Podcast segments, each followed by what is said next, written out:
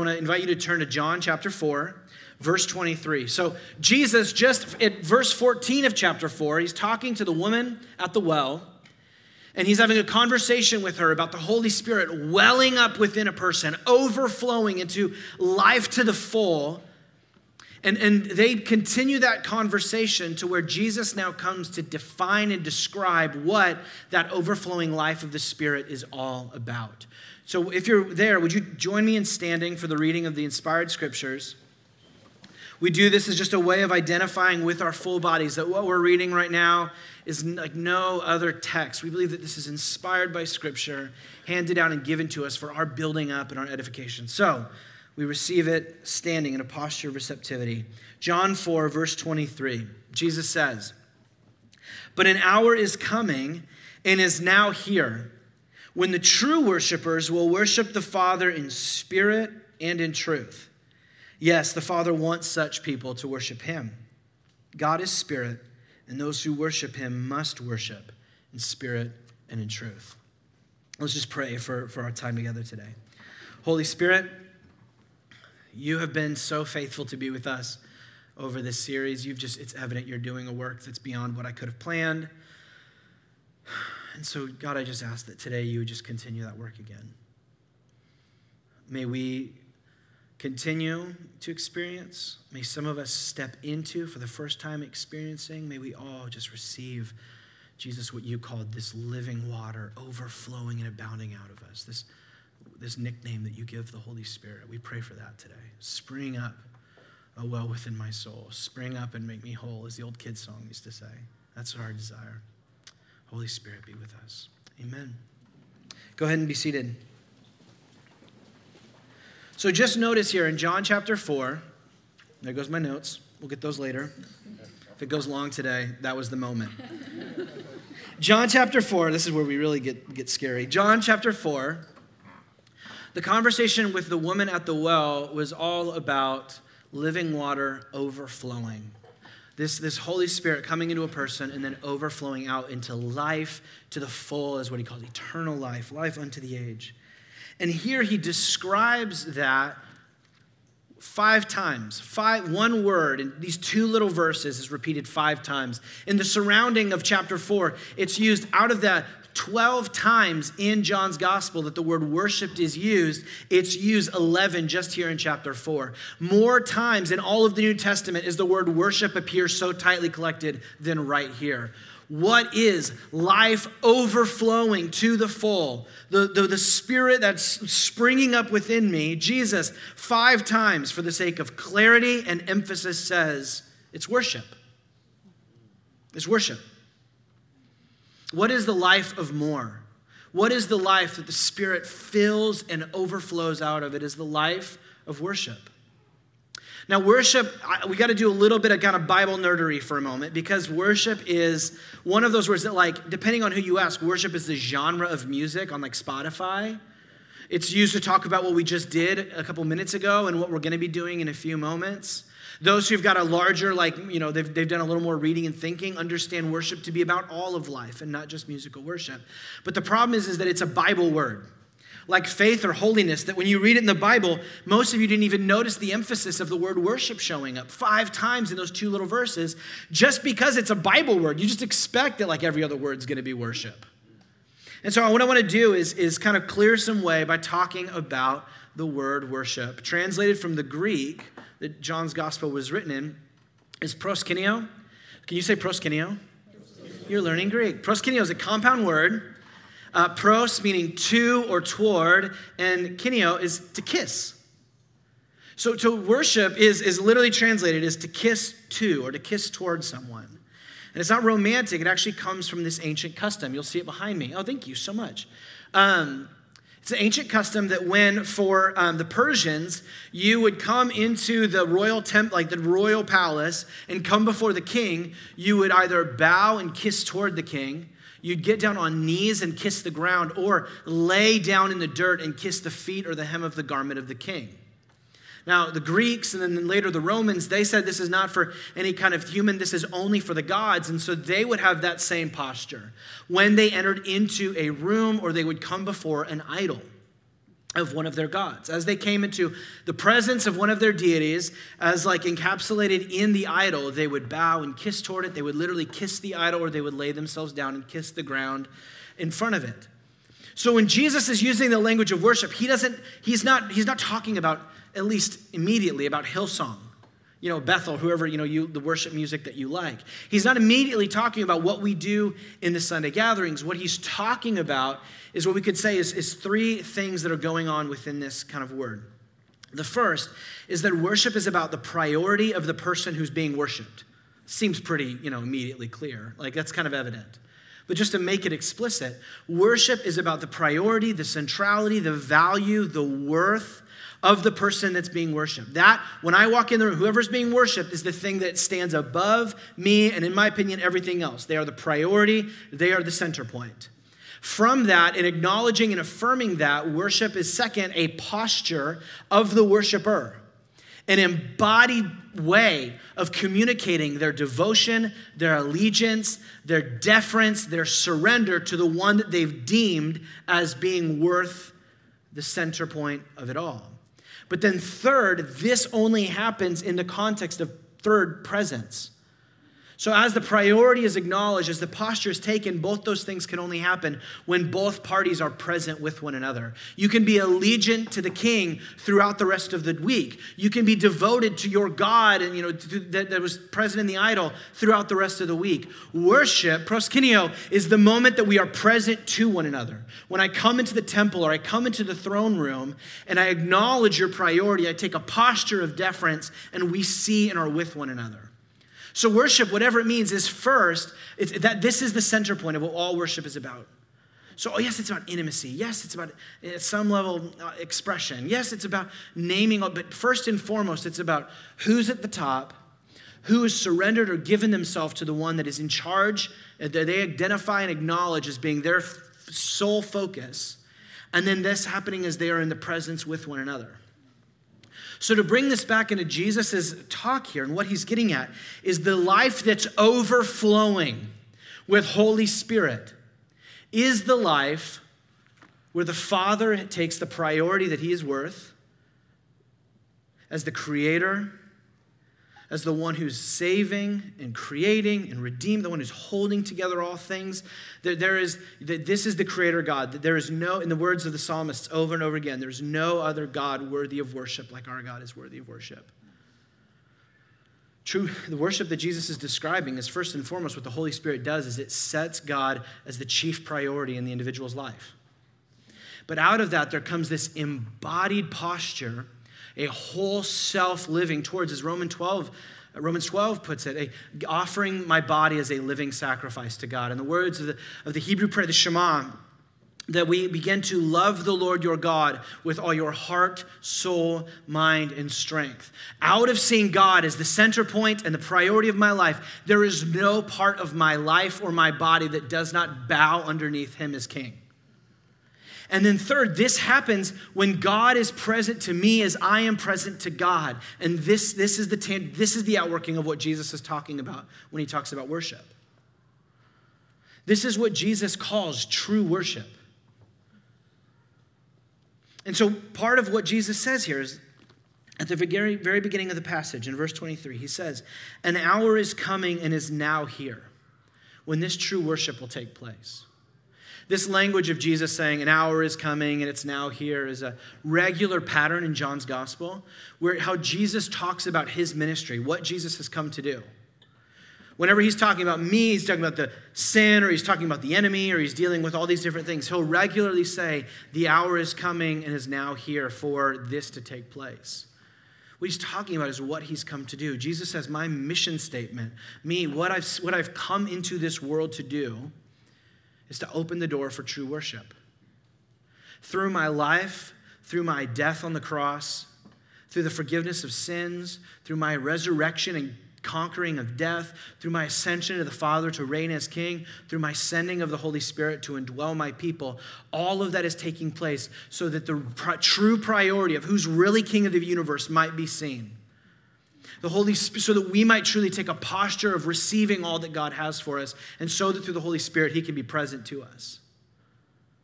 And so this is what Jesus says. This is what I've come to inaugurate. When I talk about the kingdom of God, I'm talking about true worship. When I talk about discipleship, I'm talking about true worship. When I talk about life overflowing to the full into eternal life, I'm talking about true worship. Now, this is, I, I, I was going back and forth on whether or not this would show up because of, of time. So I'll try to make this brief. But just, I want to acknowledge something that's not immediately in the text, but is worth saying. If Jesus says, I have come to send the Spirit to lead you in true worship, what this infers is that the Spirit is coming to lead us out of false worship. Like, just notice this that, like, what Jesus assumes, he doesn't just say, I've come to bring you worship as, as, as, though Jesus is going, nobody's worshiping God, or the thing that you are worshiping isn't real worship. The problem is you're just not worshiping, so I've come so that you might worship.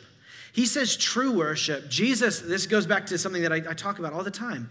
Jesus assumes that the natural proclivity of the human heart is worship, is proskuneo, is for me to name something as the priority and center of my life, which I take a posture of whole self devotion to, and I chase after its presence. I chase after having it.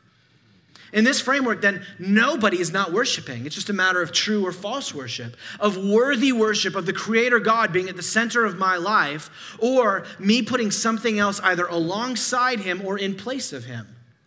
And so it may be another God, another deity. It may be yourself. It may be your career. It may be a relationship. It may be name the thing. The language of the scripture is idolatry, false worship is when we lift up something into the priority place that cannot bear the weight of it.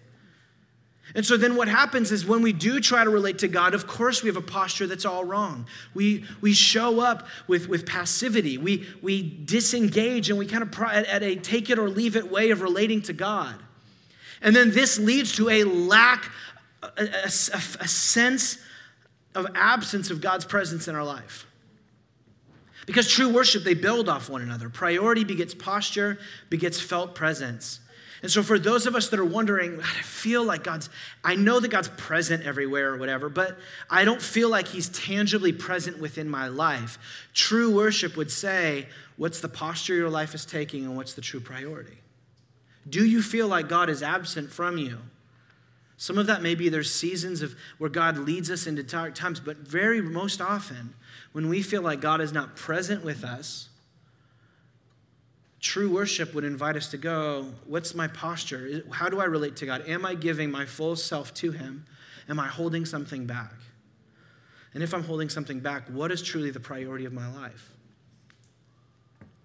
See, all of you have been out to friends or maybe out on a date or something like that where it's evident the person is not present to you. Because it's evident that their posture is turned down looking at their phone, which just all reveals that their priority is not on you. And so you may be fully present to that person, but they are not present to you. And in the same way, God, by His grace, is always present to us. He is always here. And the reality is that so often He finds Himself looking across at us, and it's evident that our priorities are completely on something other than Him. Our posture is turned away from Him. And so, okay, of course, we don't feel like He's present. Not because He is, but because we're not. True worship is bringing all of this stuff back together again, where we begin to find the priority of the God who is not, who actually is big enough to carry the weight of our worship. We begin to take a posture of full self devotion and surrender to Him, and then from that, we experience His presence in new ways. This is what Jesus calls, if you go back to the, the text, worshiping in spirit and truth. True worship overflowing, this wellspring of life that is the Holy Spirit Himself, is when we step into a posture, a priority, presence of God that is shaped by spirit and truth. Now, to find these two things really briefly, when we talk about truth, what we're talking about is why is God worthy of being priority in the first place? Who is God? What is He up to in this world? Who am I in my relationship to Him? And the way that that truth is shaped is through these spirit inspired scriptures. And so true worship is shaped by this, not my expression, not what I feel about God, but by this. There are so many of us that we worship in the absence of truth because we're worshiping largely in the way that we feel rather than the truth of who God is and what He's up to in the world. So, to worship in truth is to worship with a right shaped mind where we name and see God as the true priority as our minds are shaped by the Spirit inspired scriptures. They conform to God's revealed word. Spirit, worshiping in spirit, is, is when we feel it. When the Spirit is present with us, not just in theology of omnipresence, but in like our actual tangible experience when my heart is warmed, when my, my body is, is, is, is experiencing God in a particular way, when I am feeling God present with me in through all of it. And so, what Jesus says here is that both of these things belong together. But what's interesting is how, for most church communities, we, we separate them, don't we? We have churches that are very, very big on worshiping in truth. And so they're like Bible geeks and Bible nerds out the wazoo. We know theology, we study scripture, we have a high view of the Word of God. And so it's all about, in a post truth context, we're all about truth. And then you have the other ones that are they're about worship. And there's, there's a movement on worship and, and praise, and the, there's an energy and a joy and a life. And they view the truth people as dead and boring, and the truth people view the spirit people as nutsos in both sides. But what is it? What is it? Spirit and truth. John Piper, John Piper quote. For those of you who know, they're like, I don't know who John Piper is. For those of you that do, this is this is interesting. He says, truth without emotion, or we might say truth without the spirit, produces dead orthodoxy and a church full of artificial admirers. On the other hand, emotion without truth, truth produces empty frenzy and cultivates shallow people who refuse the discipline of rigorous thought. But true worship comes from people who are deeply emotional and who love deep and sound doctrine or teaching. Strong affections for God, rooted in truth, are the bone and marrow of biblical worship spirit and truth. The truth of the gospel, the truth of your forgiveness, that your sin has been done away with, you can have a perfect theology of what's called justification. But apart from the Spirit, you'll never experience that deep well in your heart of assurance of forgiveness. You can know and read until your eyes go blind all of the promises of God in Scripture, and yet it's the Spirit who fills you up with confidence as that truth gets ignited in your heart. You name the theology, you name the truth of Scripture. There is a dynamic difference of you hearing God loves you week in and week out from the stage or reading it every single day from the Scriptures, and it is different when the Spirit warms your heart and you know it. Not just here, but here. And so we want to be a church that worships in spirit and in truth. And if, here's the moment where I identify the live wire that we touched and we've been stepping on for the past 10 weeks is I believe in many ways Collective Church has been a faithful church of worshiping in spirit for many years. Some of that comes from our leadership. Some of that comes from the makeup of many of you in this room. Is in, a, in an age where people have thrown out the baby with the bathwater and people have lost sight of the truth of Scripture and going, man, we're going to wrestle, we're going to work through, we're going to understand what God's will is as revealed in the Scriptures. We're going to fight for what, it, what is truth in the midst of all of that being thrown out for the bathwater. We got Bible nerds and Bible geeks and book studies and, and, and so good. We're not getting rid of a drop of that. But the live wire that we've stepped on over the past 10 10 weeks is the Spirit has taken all of that truth like kindling and lit it on fire. Like, where, where, for the first time, many of the things that we've been saying to one another, reading week in and week out, has been felt in your heart for the first time in a real way. Where God being present to you has been something that you've known all along, and yet when you've come forward in the response time of our gatherings, gone, oh my gosh, this is what it's like. You've known the theology of the Spirit gifting and empowering work, and yet for the first time you're going, I'm, I'm actually feeling it. This is, this is the kind, this is what renewal is all about. It's when what has gotten miscued gets brought back together, and in the words of Jesus, that we, we don't separate what God has put together. True worship is worship in spirit and in truth. Apart from truth, your priority, your sense of God is always going to be all over the place. Apart from spirit, your posture will always be intellectually based at best, if not just kind of bored and apprehensive.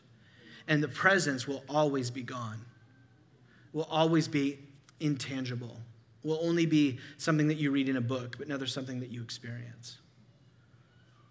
And so I just, I, I name this to say, Collective Church, as we've stepped onto this live wire, the thing to keep in mind, the thing to lean into, is that this is true, what, what we're experiencing is true worship. When we begin to unite spirit and truth. And, and so this is what Jesus says in, in 424. Excuse me, at the very end of 423. Yes, the Father wants such people to worship him. And the language here is kind of skewed, but it's, it's this is what the Father not just wants, but seeks, or as it can be translated, the Father desires. You see, God, the Creator, is not a narcissist. He's not looking for worship in any way that he can take it. He just wants people to kind of bow their heads and move along and like do the right thing, don't be bad. What God desires, what God seeks, is people who have a right view. They know God for who He is, he, that, that know how He feels about them, and that worship in spirit. That is, that they step into the presence of God through the Spirit and are with Him. He's not looking for distant people that kind of mail their allegiance and devotion to Him every couple of, you know, once a week or once a month or whatever. He wants people that live in the Spirit and worship their whole life out of it. He's going after intimacy. What the Father wants is not you just being at a distance, yeah, I'm trying to do the right thing, yeah, read the Bible, whatever. I, he wants intimacy with you. He wants life with you. He wants the worship that comes as we understand Him for who He is and ourselves as He sees us. And we take a posture of receiving and, and taking all of that and then finding His presence meeting us in the midst of it. This is what the Father desires. This is what Jesus has come to bring, is this kind of life with God that He calls worship, worshiping in spirit and in truth. Now, the question is then, how does a community actively step into worshiping in spirit and truth? Jesus actually doesn't answer that for us here. But luckily for us, he had a buddy named Paul who wrote a letter to a church in Ephesus. Uh, just notice this Ephesians 5, verse 18 and 19. Let me read it, and then I'm just going to identify some things here. What Paul is doing, he's, he's picking up on what Jesus has, has just said here. Paul says, and don't get drunk with wine, which leads to reckless living, but be filled with the Spirit. Be filled by the Spirit, excuse me. Be filled by the Spirit. Speaking to one another in psalms, hymns, spiritual songs, singing and making music with your heart to the Lord. So, just a couple things to identify. First is just notice how much it seems like Paul is riffing on what we just read from Jesus. Jesus is talking about this water, uh, this, this well of living water that we drink from and filled to overflowing. And Paul almost like sees wine as the negative of that. He's like, you drink wine, you're filled to overflowing, but it's not with the Spirit, it's with something else. So don't do that. Is any, was that joke not that clear? It's getting sick, is the joke that I made. Drinking the wine filled to overflowing, right? You see that now? So, so Paul almost goes, oh, what Jesus was talking about, there's an inverse version of that in, in substances and alcohol or whatever. And so he says, don't be filled with wine, but be filled by the Spirit. He's just picking up on what Jesus called life to the full, what Jesus called true worship, what Jesus called worshiping in spirit and truth. Paul calls being filled by the Spirit. And, and, and how does this take place? How does this happen? Verses the sec, uh, verse 19, he's describing the Sunday gathering of the church. So what does spirit filled, what does spirit filling worship look like? It, it, it, it looks like this space right here. In particular, he identifies a few things I just want to make explicit here. First, he says, speaking to one another. Speaking to one another, or it can be translated addressing one another. The whole idea here is spirit filled, spirit filling worship is first and foremost communal, collective, the name. There is, does God fill people in individual moments, private moments of prayer? Absolutely. Is that the primary way that he seems to do it in the life of just about almost everybody in scripture and most of the most of the stories that you'll hear as you talk to people? No. The true priority of the Spirit, what the Spirit loves to do, is gather His people, His family close. And in that context of holding one another as we're together with each other, that being the place that the Spirit works. The Spirit loved, yes, absolutely. The, the gift of the Spirit is that, is that God is with us, not just in this time, but during the rest of the week. And yet, this time, when we gather collectively, communally as a people, this is, there's just a unique work that the Spirit does in this place. And so I don't, I don't say any of this to shame. Like my family's in North Carolina with family right now. But I, I just, I, I simply put this out to say Paul holds that there's an emphasis on the Sunday gathering as being more than just like a fun thing Christians do once a week. It is a primary place where the Spirit fills us up. We're primary place where we experience the Spirit filling us to overflow, where we find ourselves being filled with the Spirit when we together step into true worship. So, is it Monday through Saturday? Absolutely. And yet, there's something about the weekly gathering that's worth it, that's prioritizing that as we gather together, the Spirit does something unique. So, what is the second thing that spirit filled worship is. First, it's communal. Second, he says that as we speak to one another, we do this with psalms, hymns, and spiritual songs. Second, spirit filled worship is musical. I, I know this is like, yeah, worship, it's a genre, right? But just simply, the way that we proskuneo to God is, is through is worship. He uses three different like groupings of music he talks about. The first is psalms, which is where we're singing psalms like from the book of Psalms. We did this with our first song this morning. We sang from Psalm 84. We've done this with Psalm 23. We've done this over and again with all of these different Psalms, but part of it is, is we're bringing the truth of Scripture and igniting it in spirit as we sing the Psalms. And then hymns would be any other written like song, like extolling and praising God. Hymns would everything from like we sang a minute ago, "Come Thou Fount," all the way to you know whatever recent song was written last week or something you know that that's there's just a full range both of these are musical now here's what's interesting and albeit a little frustrating for me as a preacher when paul says be filled by the spirit and he describes the sunday gathering paul where's preaching now here first off paul was a preacher does he believe in the like very important like role of teaching and preaching in the church? Like, yes, I'll be the first to say that because my job depends on it. But but just notice that for Paul, being filled with the Spirit happens in the context of musical worship. Not that teaching doesn't do that, but I think what, what Paul, if we, we had him here, I think he would identify that there's something about the teaching of scriptures that needs to be, yes, spirit empowered but it's the delivery of truth, which is me setting the kindling up, or whoever's teaching, setting the kindling up, that musical worship is then the time that the Spirit lights that on fire. And so to be filled by the Spirit, yes, we need teaching, but we need musical worship. Here's the reality you guys are not going to be humming my sermon while you're doing dishes this week. You, you just won't be. Like for good, for good, or uh, sometimes for bad, musical worship does far more to shape a community than the preaching does.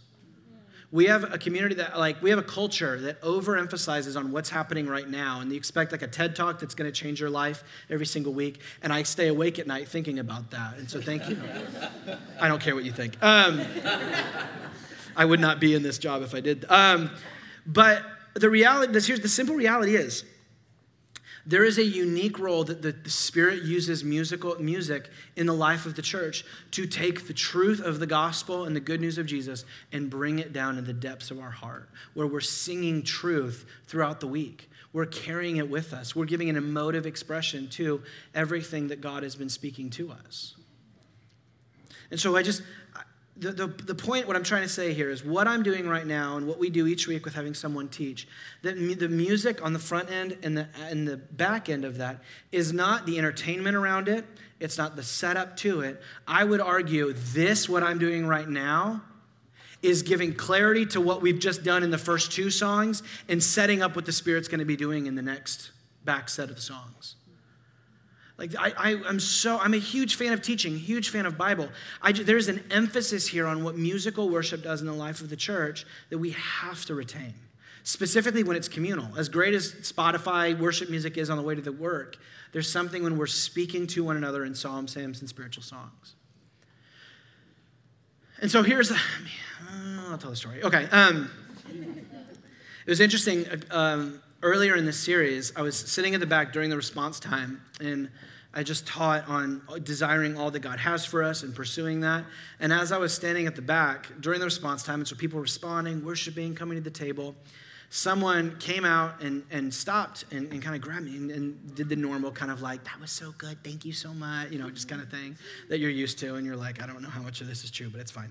Um, once again, I don't care what you think. Um, and it was just so interesting that what what they were relaying to me was not just saying that the sermon was nice or whatever, but specifically that they were really wanting to step into and pursue more of the Spirit's presence in their life. And they're like, how do, how do I do that? And I was like, well, you know, it's uh, one, worship's happening, so I'm kind of like, oh, the way it works, like trying to like say it quietly enough that like if the music died down, I'm not the one screaming at the back. But what I was kind of relaying to them was I said, well, one, first and foremost, it is a lifelong journey of stepping into all that the Spirit has for us. But I said, you know, one of the week, because it was someone who I'd never seen before, I said, you know, one of the really central places of how we step into receiving all the Spirit has for us, being filled by the Spirit, is through, through musical worship, through what we're doing right now. Coming to the table, praying with one another, and singing with. There's just a unique work that the Spirit does in that time. And so if you're wanting to step into that and looking for a really easy way to do that, just you know the sun right what you're what you're here for right now is the best place to do that. And they nod emphatically and they go i'll see you later. And then they leave. And so I was like, I don't know if they had brunch, like, I, I and they never, didn't see them again. If you're here, I'm, I'm not saying this to shame, but just to identify how we've we've set such a value on Sunday teaching, and so we show up halfway through the second song, if the, if through that at all, like we show up in the middle of announcements, and then we leave like as soon as like we take like communion to go, like, do you guys have the doggy bag for this? And then, like, and, and I'm, I'm, again, I'm not downplaying the role of teaching. It's so formative in my life. It's what I've given my life to is teaching scriptures. But, but you're just, you're taking the kindling and expecting it to keep you warm during the week. What you need is truth and spirit, and the spirit just loves music. Spirit loves music. And so as we continue, one of the things to identify here is as we talk about musical worship, Paul identifies psalms, hymns, and then he says, notice, spiritual songs. Why not just songs, Paul? And why not spiritual hymns or spiritual psalms? What's going on there, right? You notice that? It's okay, what's a spiritual song? So, here's what's interesting. You guys will remember all this if you've been with us throughout the series. When Paul talks about what's translated as the spiritual gifts, or just, it's literally one word, spirituals. It's spirit empowered stuff. It's this word, pneumaticos. Spirit, we talked about this, pneumatic stuff, stuff that's empowered by the Spirit. And that's the word he uses here to describe songs. Spirit empowered songs. Songs that are in the same category as tongues and healing and prophecy is what he's doing. So, what's going on here? What it would seem Paul is describing is unrehearsed, improvised songs whereby those leading worship following the prompting of the Holy Spirit, lead in what sometimes spiritual songs are referred to as prophetic songs. Where just as we're playing in between songs or in the middle of two verses, or, or in the, that, that it just senses this is a chorus right now. This is, this is a melody. This is something that we're just going to sing this right now. And we just lead, and it becomes prophetic that it's not something that, we, that was planned, maybe something that was given space for, but it wasn't like, so then we're gonna take a break and I'm gonna make it look long enough, like I'm trying to listen and I'm like, oh, doing this. And then I'll start singing these songs. And so the keys, you guys got it already that right now. It's just improvise. Like, what, what there seems to be is there's an empowerment of the Spirit that takes place in the Sunday gathering, in the same way that we look forward to prophecy or healing or any other work of the Spirit in the gathering, that the Spirit takes the time of worship and even will kind of orchestrate and conduct and lead us to worship and say things that are specific to the occasion and to the moment. And so these are this just this empowerment. So spirit spirit-filled worship is communal, it's it's musical. That musical worship then is empowered. And then finally, it's it's what he says not just psalms, hymns, spiritual songs. He then says, singing and making music. Notice he's just talking about how musical worship is, but he says specifically, with your heart to the Lord, or specifically, it can be translated, with all of your heart to the Lord. And so this is just the final thing on what is spirit filled, spirit filling worship. It's communal, it's musical, it's empowered, and it's, it's emotive. It's all of the heart. It is, there is joy welling up. There is shouting at certain times. There is, there is um, in the words of Lamentation chapter 4, even, it becomes embodied because it says, Let us lift up our hearts and our hands to the Lord. That as we lift up, our, our bodies get involved in worship as well. And so when we're feeling deep comfort, we may just, it may be a peace that we just, we sing within. When we're rejoicing at what God has done in the work of Jesus, that we're singing out with celebration. When there's conviction or there's, there's something that evokes like tears within us, that there's, there's like, this is what, making music with all of your heart, all of your emotions, all that's going on, all your feelings. And so this is this is what does it look like when the Spirit is filling and indwelling? What does true worship look like? How do we pursue it? Is by this we give ourselves to chasing after this kind of stuff in our gatherings. We prioritize worshiping as a community. We prioritize musical worship as not just like the, the side dish to what's happening on Sundays. We give space for the Spirit to empower and work within our gatherings, specifically in our musical worship. And then we're coming with all, all of our hearts. Remember Psalm 103 from a couple weeks ago. Those of you that are here, bless the Lord, all my soul. Let all that is within me bless his holy name. It's a motive, all that's within me. And so to go back to the double doubles and the animal style fries, the AJ in between fries and drink of Coke, the other things that he identified was one, he said, I'm not sure I've, I've seen in recent memory a church more hungry than community. We were talking about what that, how much that reflects on Los Angeles culture and the isolation and the over individualism that leads to us being communally malnourished. He said, I'm not, I'm not, sure I've ever seen a community more hungry for community, both in the Saturday teaching, but how long y'all just hang out in this room on Sundays afterwards. Y'all are just hungry to be together. And then the second thing he said is, I, I, I, can't remember being the last time I was in a gathering where people were so free with their emotions. It's like, I'm just not sure, like, how regular, like, people just openly feeling comfortable, but also led by the Spirit in such a way that they were just crying during the response time. He's like, Is that normal? I was like, Yeah, it's pretty normal. Like, we just got a weirdo church that just like. and so I, I say these to say, look, when it comes to how do we step into spirit filled worship, we've been stepping into what? Community. We've been stepping into a mode of worship. And so we just, man, I was just, I say all this to say, let's continue pursuing this together. But also, like as we do, let's also lean into what does it mean for us to step into this being musical and, and empowered. And, and, the, for the, and the musical, the empowerment bit, some of that is just going to be each week with the leading of those that are leading worship. And so, in the same way with prophecy, you can't connive or make this happen. It's about giving space to that. But I will say, when it comes to prioritizing musical worship, is man, let's let's begin to start receiving the time of worship not as we're just doing this for you know a little bit and then we'll go to lunch. Like whatever you may think musical worship is what if we begin to be a people who saw man the first two songs i'm showing up and i'm going to be here right at 10 o'clock and I'm going to be here for those first two songs as a way to set my heart into a posture of identifying the priority of my life and a posture of entering into the presence of God. And so I'm not going to show up late. I'm not going to show up missing out on this. I want to, not for the sake of like being on time, but for the sake of, man, I want to set myself to prioritize the, this time that I have with God. And then after the gathering, to go, man, we're going to chase after God's presence through musical worship in the second half. That the, the sermon is not just this, the, the main thing. The main thing is all of this happening together, truth and spirit. And so I want to pursue that together. And as I close, I just want to end by looking at what are the two results. What does, what does life overflowing to the full look like? What does true worship, what does worshiping in spirit and truth result in? Paul, 2 Corinthians chapter 3, details it for us. He says, Now the Lord is the Spirit, and where the Spirit of the Lord is, there is freedom. We all, with unveiled faces, are looking as in a mirror at the glory of the Lord and are being transformed into that same image from glory to glory. This is from the Lord who is the Spirit. So when we step into the life of all the Spirit has for us, when we step into true worship, Paul says, what does it bring? Freedom. Now, freedom is a, is a word that means nothing anymore because it means everything.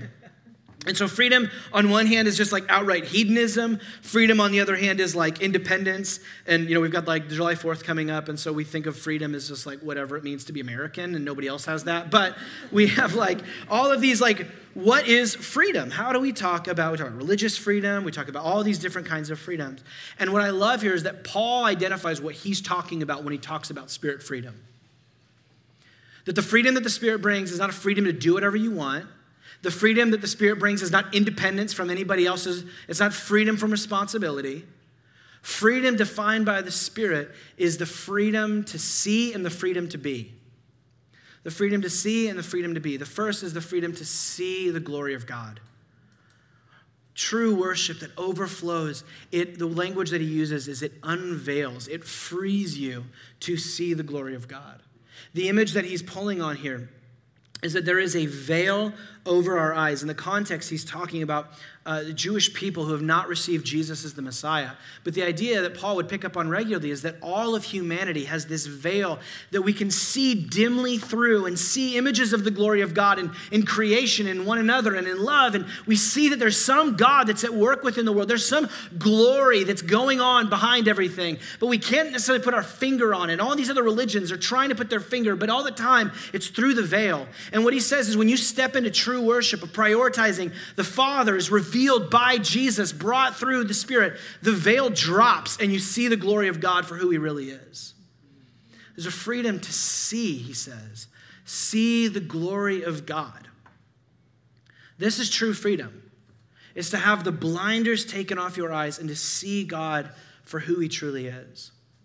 Paul uses this language of, of in a mirror, this way of talking about that in this life currently, that, that that vision of the glory of God is not direct regularly in the old testament it's like it would just it would do more than burn your retinas out. Like it would just like you can't handle the glory. And so what he says is it's like we've got this like you know medusa is the bad example but like something that's actually what paul's picking on is that the, when you know when you fight medusa you know snakehead lady you look at it directly what happens? Turn to stone. You look at the mirror and then you can actually see it in that one it's you, you know cut her head off but that's not what we're talking about here. But the idea is that we need some at this present point in our lives we need some mirror by which we're able to look at the glory of God and have it not disintegrate us. And the, the image that he says that we are looking at is Jesus. Jesus is the means by which we see everything about the Father and we see all that God is. We know his character, we know his works, we know what he's like, and we're able to look long at Jesus and even experience his presence with us through the Spirit and able to do it in a way that doesn't, you know, turn us into dust. And so we just, what happens, true worship, is we prioritize Jesus. We bow and we give our allegiance to Him in this posture. And then as He becomes present to us, we're able to experience the glory of God, to see. He uses the language of looking at. It can be translated as beholding or contemplate, gazing, taking in. It's what you do with a baby in your arms. You just, you gaze. You just can't help staring at it, right? And he said, this is, this is what this is what the Spirit frees you to do to see God. There's so many of us, man, if I could just see God, I would believe. Paul goes, You got it the wrong way around. If I could just see God, I would worship him. He says, you, you first come to seeing Jesus, and that becomes the means through which you see God. So, first is freedom to see, the second is freedom to be. To be, as he says specifically, transformed into that same image. From glory to glory, he says, or one degree of glory at a time is how it can be translated. So the idea is that as we are able to see the glory of God in Jesus Christ, that it has, you don't see God without being transformed. And as you, by the Spirit, gaze on Jesus and see Him, you slowly find piece by piece of you begins to start radiating with the same character and glory and spirit of Jesus. Where there once was brokenness, you start finding healing. Where there once was addiction, you start finding true freedom. Where there once was guilt, you now find assurance. Where there was shame, you find joy. Like that, piece by piece, one degree of glory at a time, you start finding that you become a person more like Jesus, where there's love and joy and peace and patience and kindness and goodness and gentleness and self control welling up within you one degree at a time, one week at a time. And so, collective, once again, the live wire that we've been stepping on is true worship. We've been stepping into, for the first time, an actual hunger. For some of us in here, a hunger for God that is not content to have God somewhere in the top three of like if those of you that are old enough like remember myspace you'd do like top six friends. Like like we're not content just to have god listed up there within our top six friends. Like we we we want to give full priority to god. And as we've done that this has led to a new culture of worship within our sunday gatherings. And as we have done that we have begun to behold and see the glory of god in new ways.